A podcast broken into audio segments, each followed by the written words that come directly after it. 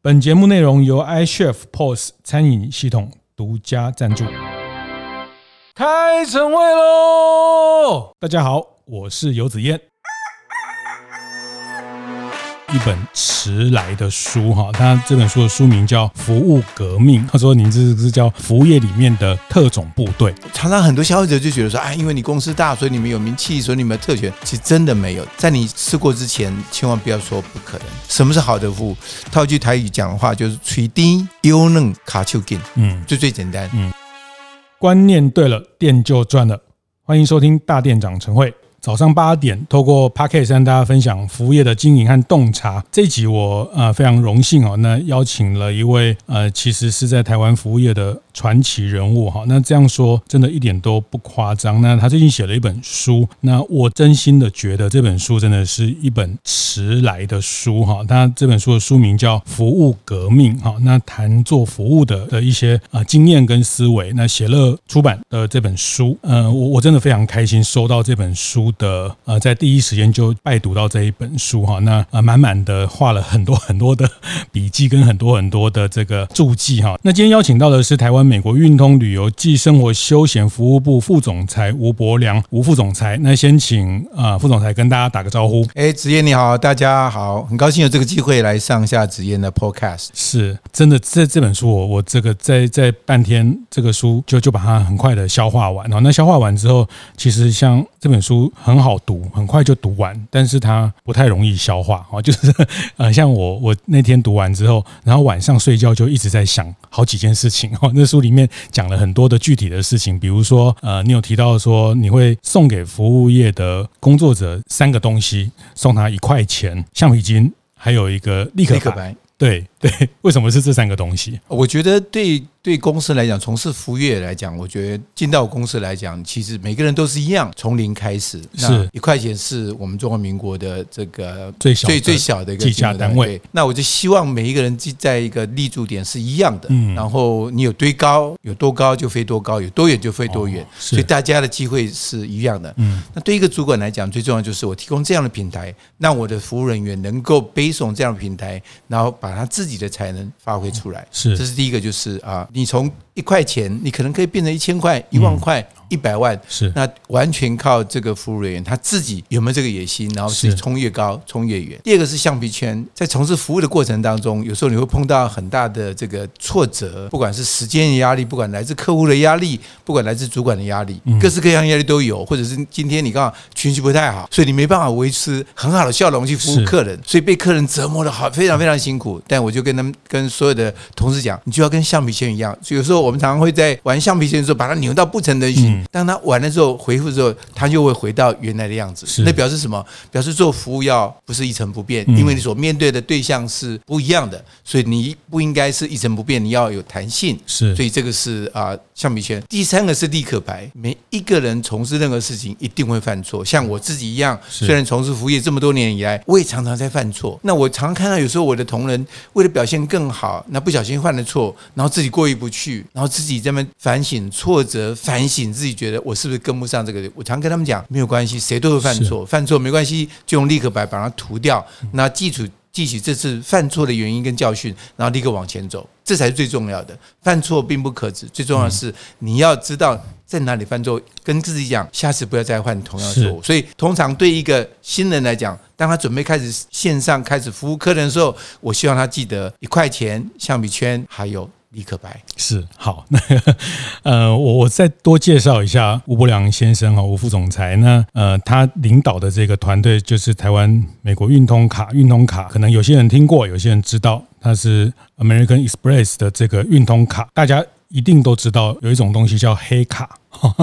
那黑卡，呃，我本人没有，但是我朋友，我很多朋友都有哈。那个黑卡多好用，多好用，那个神奇的故事。我后来在书上看到的这句话，你们说，只要是在这个地球上合法的事，我们都可以尽力帮你做到。有拥有一张黑卡的入会费是十六万，每年还要再缴十六万。好，那嗯，这个钱是是一个数目啊，对有些人来说它不是很大，那但是它就是一个有价的服务的这件事情。那更早更早前，在台湾的信用卡的这个市场最早有。所谓的白金卡也是在您的部门开始去推动啊，大概二十二十来年，呃，现在的白金卡就满满地都是哈。那我我自己也有好几张，就是这个呃卡就贬值，但是黑卡这件事情一直到今天，黑卡成为一个在这里面服务的一个传奇的故事。呃，这本书的书名叫《服务革命》哈。那我我非常喜欢呃这个序言，沈方正焦希老爷沈执行长。他用一句话来形容啊，您在这个行业里面的的的地位啊，或是定位。他说：“您这是叫服务业里面的特种部队。”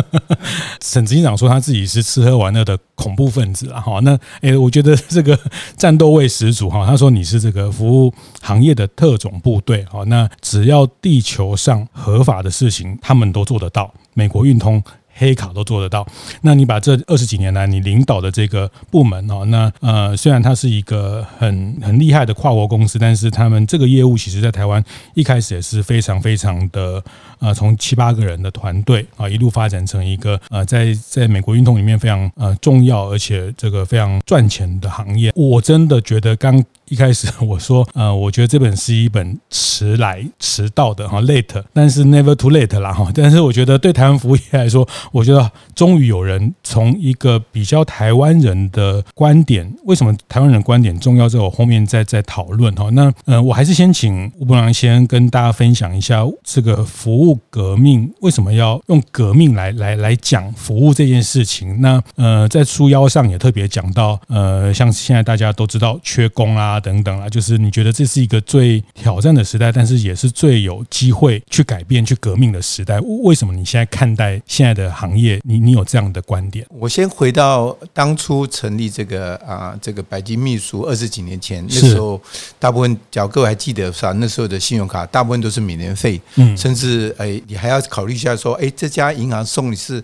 宝可梦还是送你哆啦 A 梦，你才准备去申请卡。所以那时候我们开始想说，我们要发行一个白金卡，那要收年费。那我们就想想看，说那我们可不可以做一个类似像白金秘书的这种工作？是。那我想每个从事服务员都知道，一定有个工作守则。所以那时候在想，我只要列一个工作守则一百样，那一百零一样到底做不做？我要让我的同事知道工作守则有这么多，那应该怎么办才好？那时候我自己跟自己想说，那我是不是可以让自己高度稍微高一点点？稍微让我的同事知道多一点点。那时候很年轻，我自己就觉得夸下一个好口，就是说我希望能够，只要客人只要在地球上，只要是合法合理的，你说了我就帮你做到。嗯，所以我这样一讲就 cover 的非常非常多，所以心有多大，你的视野就有多所以在当时也在这个市场造成很大很大的轰动，所以造成后来所有的银行都跟进有白金秘书、白金秘书、白金秘书。但很可惜的是，当碰到这个金融危机的时候，大家先砍的是把白金秘书砍掉。哦，美国运通来讲，美国运通常常很多人问我说：“那奥斯，美国运通到底在卖什么？”美国运通基本上就是在卖服务。那透过信用卡、透过旅行、透过旅行支票，把服务卖出去。是，所以对我来讲，服务其实就是美国运通最重要的核心价值。嗯所以美国运通在卖什么？就是在卖服务。是。那既然我们口口声声在卖卖卖服务，那我就要树立一个榜样：什么是服务？让大家可以知道说：“哦，什么是好的服务？为什么要去做这样的服务？”所以在二十几年前，我开始做这样的这种啊白金秘书的服务，去隔，希望能够带领新的这些风潮。但很可惜的是，大家跟跟了一跟了一段。那当碰到金融危机的时候，把这个就忘掉了。但是美国运通还持续的留着，所以很多的传奇、很多的美好的故事都是因为你坚持，是，所以你继续保留下来，所以让你的竞争对手离你越来越远。我常讲说，服务是一条单行道，嗯，它只有前进，是没有后退。前书里面有讲，服务的成就是在明天。对对，服务的成就。所以当你我觉得常讲就是说，你假如今天做的非常好，客户已经给你掌声了。假如你明天还是维持这样的程度，客户会会给你掌声吗？嗯，一定不会。为什么？你的客户被你喂养，他的胃口被养大，是，所以你一定要今天比昨天做的更好才行。所以也这样逼着你自己每天要进步，是这样才会比较好。那我为什么说现在是一个最好的时候，也是一个最坏的时候？因为疫情过后，其实每各行各业都碰到缺工的问题，对，找不到人从事这个服务业，那大家都很辛苦。那我觉得刚好利用这个时间去好好反思一下整个服务业的方式，它的作业模式，它的服务方式，是不是应该利用这个机会做一下改变，做一下改变，服务进入到不管是二点零、三点零，新时代的年轻人愿意从事这个行业，嗯，让现在新时代的消费者可以享受这个新的服务方式、新的模式。那我觉得这是最重要的。是是是，在疫情之后的这个这个变化，所以呃，书的另外一个呃副标也。特别讲，就是也希望服务业摆脱这个叫 CP 值，走向一个 VP 值。好，那你觉得这个时候是最好的时间点？因为你也必然要往 VP 值走，因为呃，大家都同意哈。我想说，今天做服务业啊，大店长的社群的伙伴，或者是说开店老板都知道，现在进入的叫做高价人力的时代了。好，过去呃，其实在在十多年前，很多这种呃 PT 其实几十块，他也不用劳健保，其实照样。再过 这些，现在这种事情都没有了哈，不管是社群和规划等等，那我觉得这也是一个社会的进步。那服务业必然也要随着社会的成熟、社会的进步在往前啊。所以当大家都面对人力高价的时候，你必然要摆脱所谓的 CP 值到到 VP 是那，所以 VP 的意思是 Value Performance。嗯，很多人讲说。傻逼鼠节，傻逼鼠，傻逼鼠是什么意思？免费，对，但免费的最贵，因为你常会上当，付了钱你得到没有得到应该有的。但是我常常讲，service 是有代价的，对，有代价。所以，只要你愿意付出，你可以得到更好的服务。我所以讲说，那就是一个 value proposition，就是你要有这个要有价值主张。那那其实很多的这种，不管是从事服务业的啊，这个老老板们或者主管们，要想想看，一定要告别那些。低廉的人力成本，OK，用这样低廉的成本，没有年轻人愿意从事。嗯，那对从事服务业的人来讲，你也要把你的专业拿出来。是，当你把你的专业拿出来之后，业主才愿意付更高的钱给你，让消费者觉得享受到很很好的服务。我觉得这是一个。一个一个善意的循环，就是当然消费者希望能够得到很好的服务，那从事服务业的人应该把自己的专业拿出来，嗯，让觉得哎，你这个服务是有价钱的，我愿意多花点钱买这样的服务来去 enjoy 这个服务的过程。那我觉得这是最重要的。Instead 就说哎啊，服务就是傻逼死，就青菜的货，青菜的货。那我觉得在这个部分，我觉得应该大家改变。我觉得这个是一个很棒的时代。那因为现在很多的 AI 都进来了，其实这些 AI 也可以帮。帮助我们从事服务业的人更能精准的抓住客户的需求，是让你的效率更好一点点。嗯嗯，这个以后我们都可以平分客人。哎，现在真的可以了哈，就是 这个我也在之前几次的 p a c k a g e 分享，我有一次才突然发现，我们搭 Uber 的时候，我们乘客也被评分哦。哦，就是 对呀。那以后这个 这个大家不信的话，你去看你的你的那个 Uber。这个你的账号有一个是司机会评价你的分数，那这这之后他有可能都某种程度去也不叫筛选，就是对客人做不同的分类分群，提供他认为他期期待的服务，这个事情都有可能借助更多的工具哈。那就是阿斯汀刚提到，就是呃，在进到这个高人力的价格的时候，那 CP 值这件事情，它它变成我们某一种。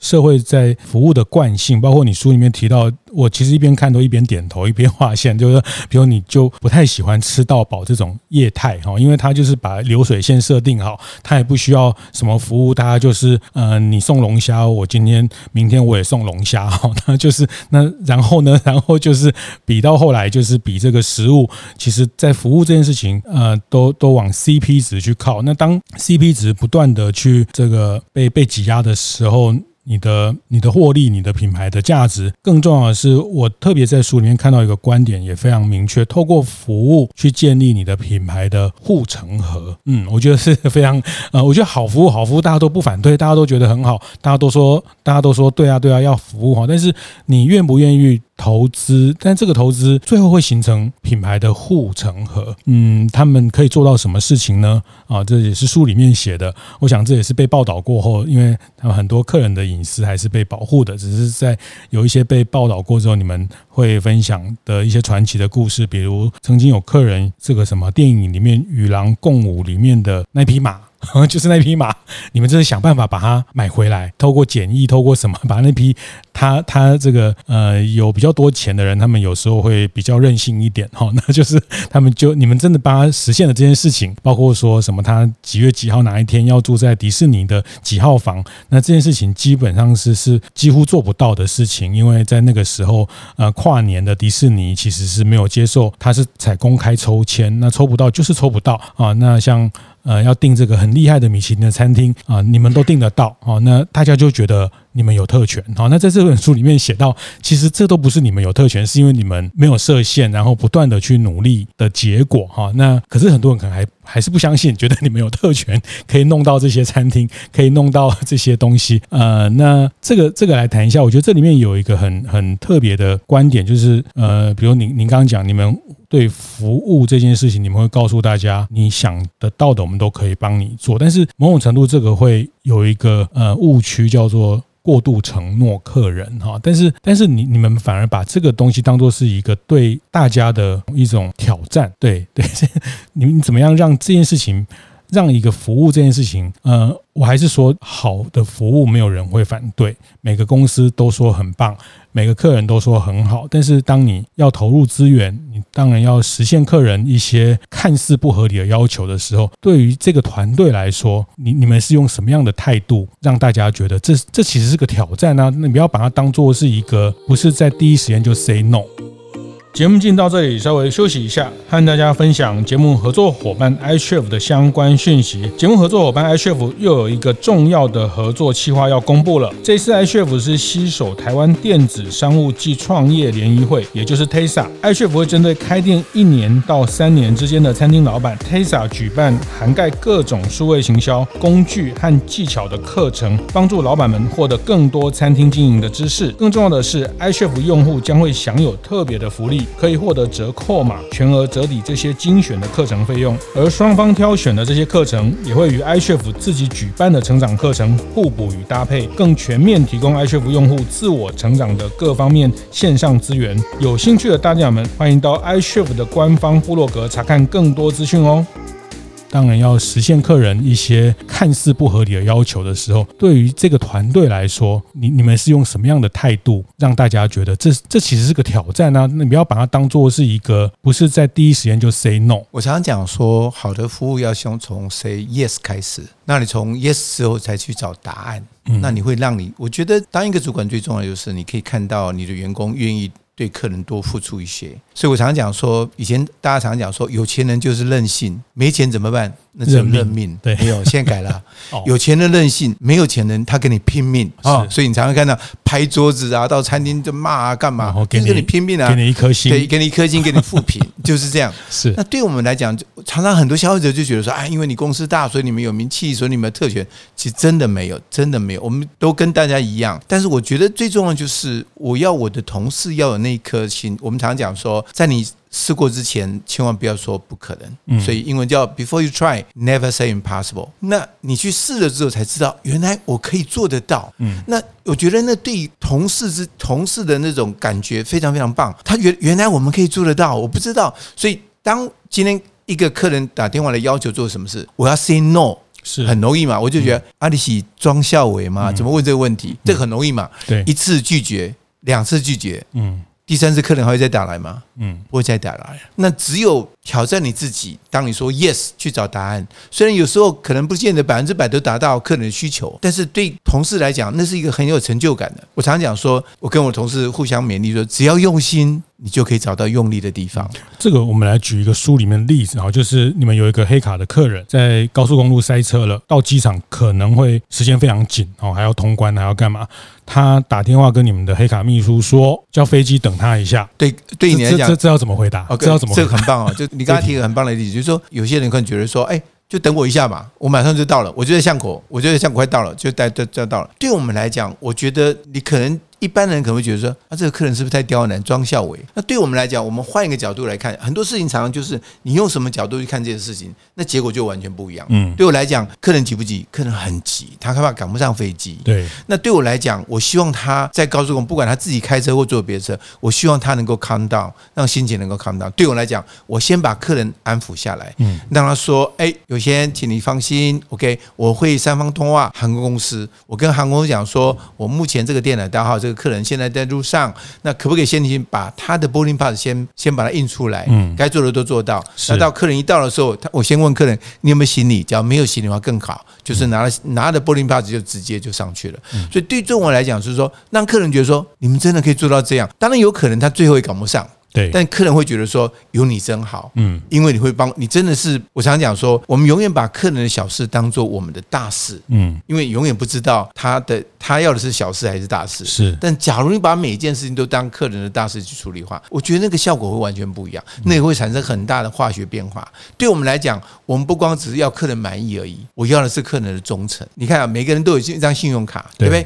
那年费到了之后，你会觉得说，我是不是太多太多信用卡了？那这张还要缴年费，算了，我把它减掉好了。对，每个人都一样。那假如你把这张卡只是当做一个付账的工具的话，A 加 B 加 C 加都一样。对。但是我希望把我白金卡跟省券的会员当做一个会员俱乐部的会员在经营，那就不一样了。嗯，那就不一样了。所以当哪一天年会到了，他要减，他会想，我减下去会不会对 Austin 有点影响啊？嗯，还他还不错，算了吧，还是留着好了。嗯所以就会不一样。所以当他并这张卡并不光只是一个付账的工具，那就不一样。我把它当做一个俱乐部的会员在经营，那那个感觉完全不一样。所以我常说，那跟客人之间的互动不一样，那就是我在书上提到的铁粉的经济学。我常讲说，为什么只有尹歌星可以有粉丝，我们从事服务业的人为什么不能有粉丝？嗯，想想看，只要每一个人，不管你在从事什么行业，不管你是咖啡厅，不管是餐厅，不管是什么，只要你有自己的粉丝，是那不得了哎！每个人都有固定的粉丝的话，哎，这其实可以形成很大很大的力量，就是那就是铁粉经济，对品牌的认同啦。对，那当然它就会形成你讲的结果，形成一个品牌的护城河了啊。在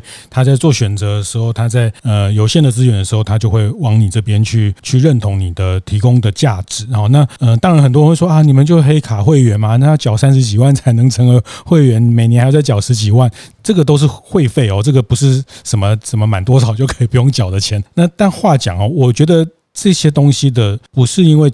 黑卡或钱多钱少啊，坦白说，我我的看待是，你也不要天真的。我想很多做服务业接触过很多有钱人哈，那所谓的资产人士啊，我们不能我们不能仇富哈，或者说高资产的这些人，那有时候他们之所以能高资产，就是他们对钱的金钱的管理其实是非常精准的，是比我们更精准的。那呃，就像你书里面提到一个例子，其实你们的黑卡会员的里面去使用权益的比例是远高于一般的信用卡，是啊，比如说像我。自己这种什么一般的这种信用卡，呃，什么机场停车啦，什么都有，其实它都有很多权益，但是我也都懒得用那些，因为我觉得 要要要搞清楚到来啊、好累哦，所以我其实都是，但是反而这些高资产的人，他们在很多的金钱或资金资本的使用上的精准度，或是呃，用白话讲，他他也很计较哦，他不是觉得这十六万三十几万刷下去他不会痛哦，就是他们不是痛不痛的问题，是他们对于这件事情的管理是非常呃。啊，非常到位的。重要的是，他们非常清楚自己的权利，哦，而且他们会 enjoy 这个权利。我觉得这是很重要。这个权利。对，然后再来就是因为这些这些卡员，因为他们他们可能结交的这些朋友都是跟他一样同温层的，是，所以他们都互相会做比较。啊，你用了没有？你用了没有？哎，那个真的很好用，你应该去用用看，就很棒。所以大家会假后到修补，然后就一直这样。那我觉得对，其实对一个我们服务人员来讲，其实也很棒。嗯，因为这样，我觉得。我我很鼓励年轻人啊加入好服务业，因为为什么？服务业你可以面对很多很多的各式是。不各式各样的人，你可以从客人身上学到很多很多的东西。我们常常讲要跟客人学习，那其实对我我公司的同事来讲，那些年轻人其实你所面对的都是一些高资产阶级人，其实其实你可以跟他身上学到很多东西。是，他今天为什么变成一个高资产人士？他的想法原来是不一样的，原来他看事情的方法是不一样。对年轻人来讲，我觉得是一个很棒的学习的机会。是，那我都会鼓励说，哎，真的真的年轻人应该加入这个行产业。那因为你所面对的是各式各样的人，你可以从他身上学到很多东西，是避免你只跟你的同温层做联谊跟交往。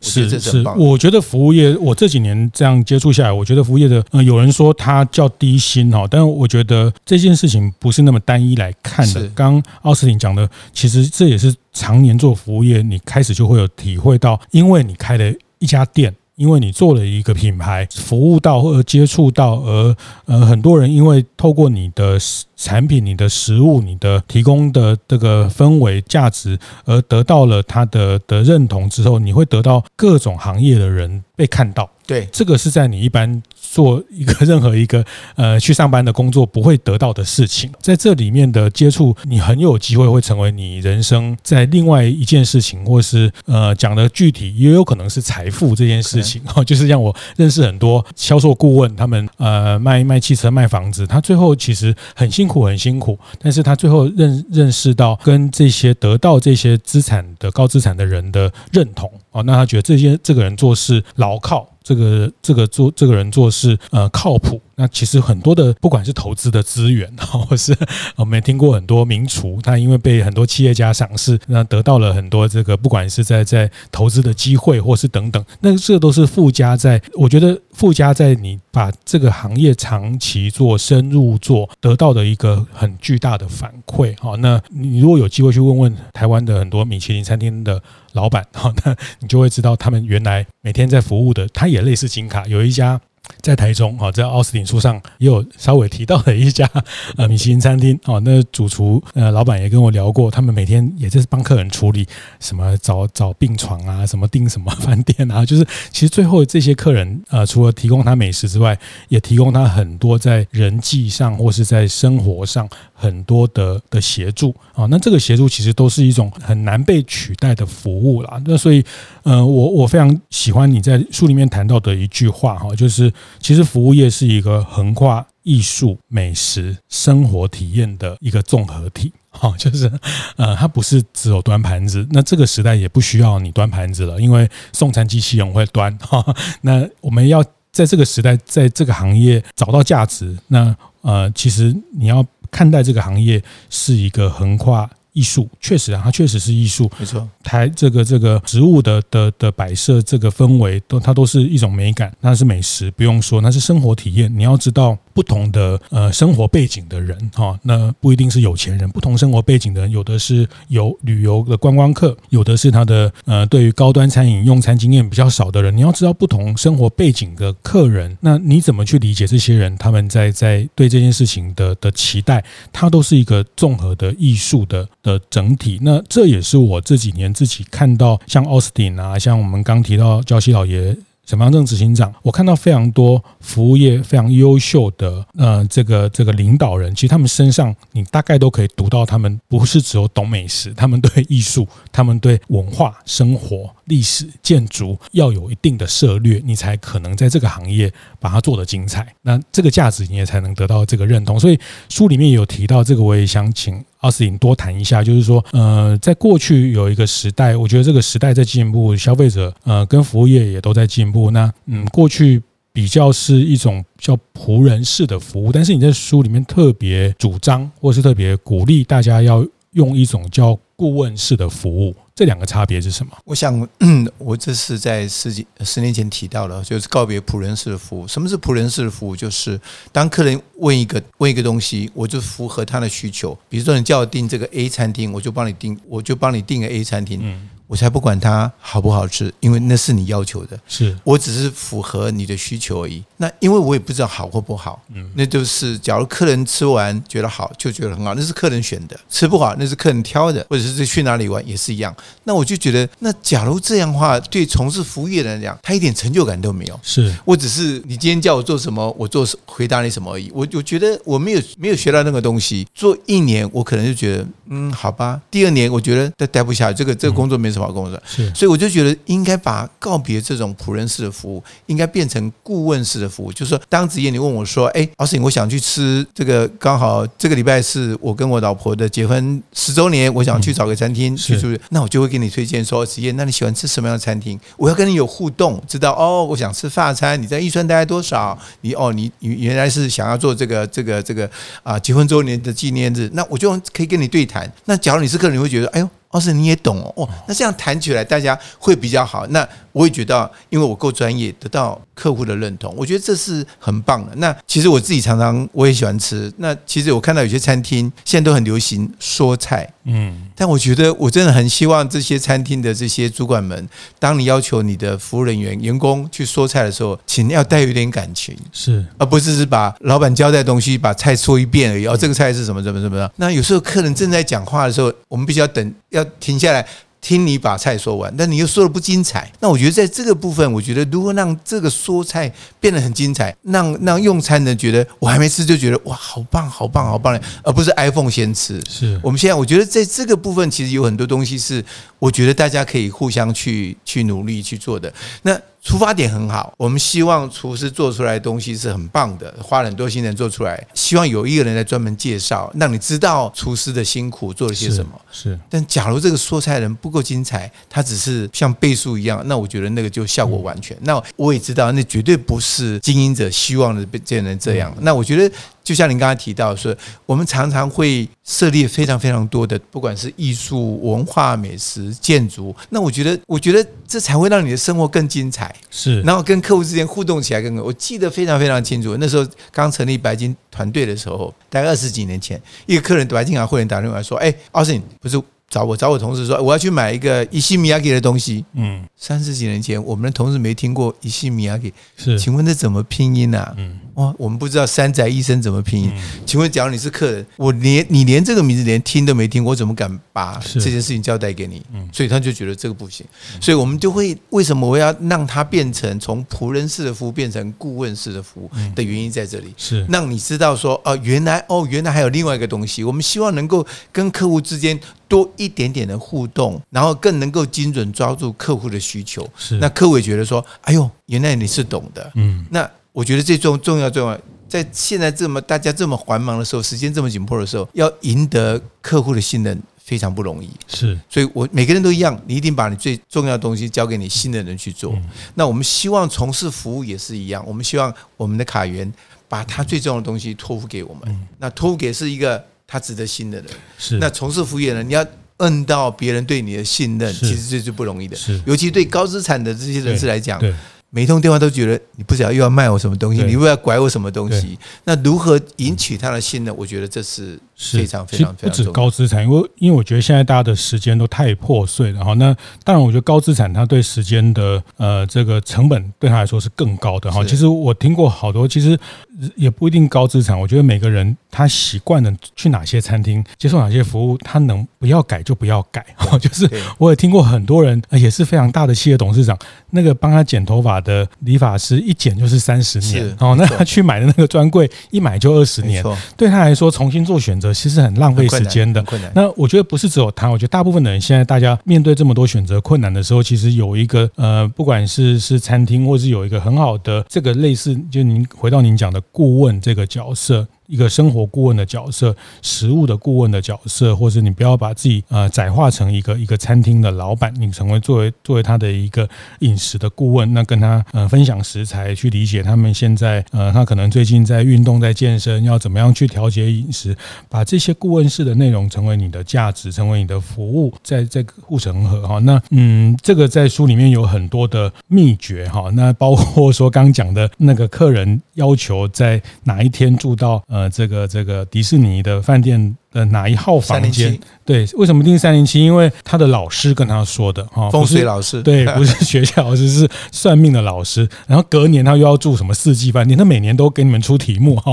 那呃，这个怎么解啊？这书上有，自己去找，我就不在这边破梗啊。我觉得这个还是保留一下大家的阅读的乐趣哈。那但我觉得，我觉得特别这一这一集呃，我会特别请奥斯汀再把一个您刚提到的观念也也更更深刻跟大家分分享，就是呃，不要去一开始就说 no 哦，那就刚刚讲的举刚刚例子，就是叫飞机等我一下，我不能，我们当然知道，我们都长这么大，我们当然知道飞机不等人，但是我们也会跟他说，呃，你先小心开车，我们先帮你联络。如果再怎么样帮他排除更更多的困难哈，或者是您刚刚讲的很多米其林餐厅，呃，这个江主厨的餐厅，你们也是时间到了，这边大家一起打电话订哦。